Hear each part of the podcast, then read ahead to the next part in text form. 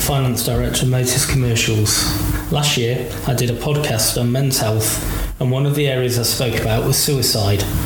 On this podcast, I'm going to talk more about suicide and hopefully how you can help anybody with these types of thoughts. Suicide occurs throughout the world, affecting individuals of all nations, cultures, religions, ages, genders, and classes. However, there are some things that make people more likely to end their life prior suicide attempts, misuse and abuse of alcohol or other drugs, mental disorders, particularly depression and other mood disorders, knowing someone who died by suicide, particularly a family member, social is- isolation, or chronic disease and disability.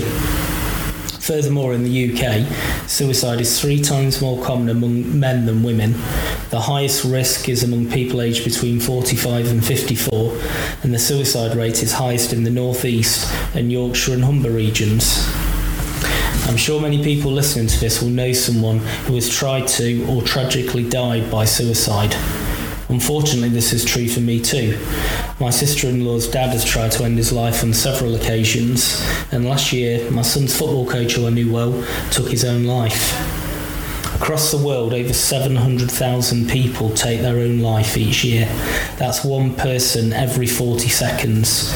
And 115 people die by suicide in the UK every week. Worryingly, the number of people dying by suicide is increasing year on year. I dare say that there will be people listening to this podcast who have had suicidal thoughts, and sadly, some who have even tried to end their life. It's a sobering thought that one in five people have thought about suicide at some point in their life, and one in 14 people self harm. Every life lost represents someone's partner, child, parent, friend, or colleague. For each suicide, approximately 135 people suffer intense grief or are affected.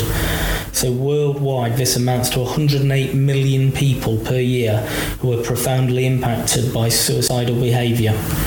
This is a stark reminder of the devastating impact suicide has on that person's family and friends, and all too often they are left with the agonising question that will remain forever unanswered why, or what could I have done to stop them? So, what can be done to help prevent this, especially considering the majority of people who feel suicidal do not actually want to die? They just want the situation they're in or the way they are feeling to stop. So in 2003, it was recognised globally this was a huge and growing issue, and World Suicide Prevention Day was created. This is an awareness day observed on the 10th of September every year in order to provide worldwide commitment and action to prevent suicides with various activities around the world.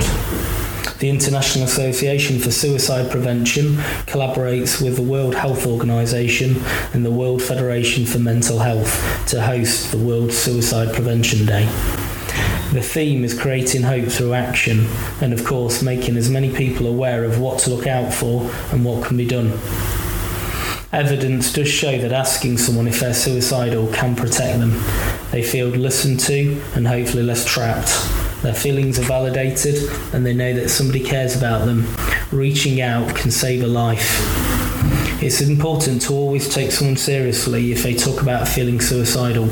Helping them get the support they need could save their life. People who die by suicide have often told someone that they do not feel life is worth living or that they have no future. Some may have actually said they want to die. This just reiterates how important it is to act if someone has said this to you. If you think someone is in immediate danger, the quickest way to get help is to call an ambulance on 999. Suicide is a very complex area, and so there are lots of potential signs which can also make it difficult to spot. Some examples are feeling angry and aggressive, feeling tearful, not wanting to talk to or be with people or do things they usually enjoy, using alcohol or drugs to cope with feelings, finding it hard to cope with everyday things, talking about feeling hopeless, helpless, or worthless, talking about feeling trapped by life circumstances that they can't see a way out of. In addition to the risk factors I mentioned at the start of my podcast, there are also situations that can increase this risk, such as loss, including loss of a friend or a family member through bereavement, relationship and family problems, housing problems, financial worries, or bullying and abuse and neglect. If you spot some of these signs, then it's time to have a conversation with that person. Here are some tips on how you can open up a conversation with someone you're worried about. Choose a good time and somewhere without distractions. Use open questions that need more than a yes no answer, like, How are things? or I've noticed you don't seem quite yourself.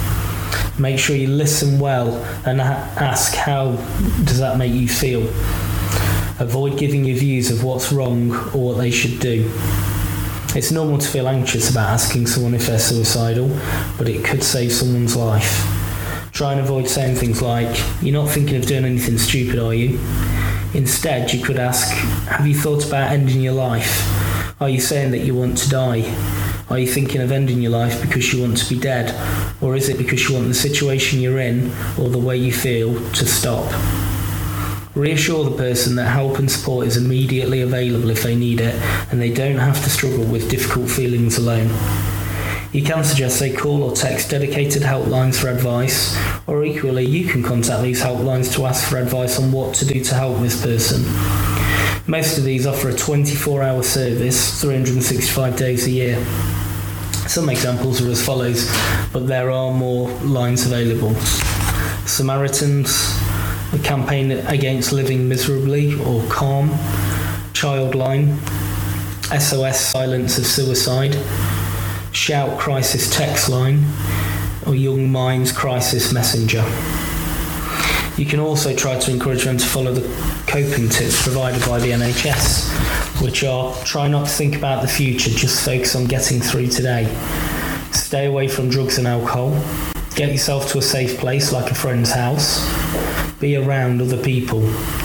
And do something you usually enjoy. And of course, if you are listening to this and have suicidal thoughts, either now or in the future, these helpline and tips also apply to you too. Don't forget help is also available and we have people you can talk to in Motus commercials, whether that be a mental health first aider, people champion or just a trusted colleague. If you're feeling down or having suicidal thoughts, it's critical to tell someone. Remember, there's no right or wrong way to talk about suicidal feelings. Starting the conversation is what's important so that we can stop as many suicides as possible.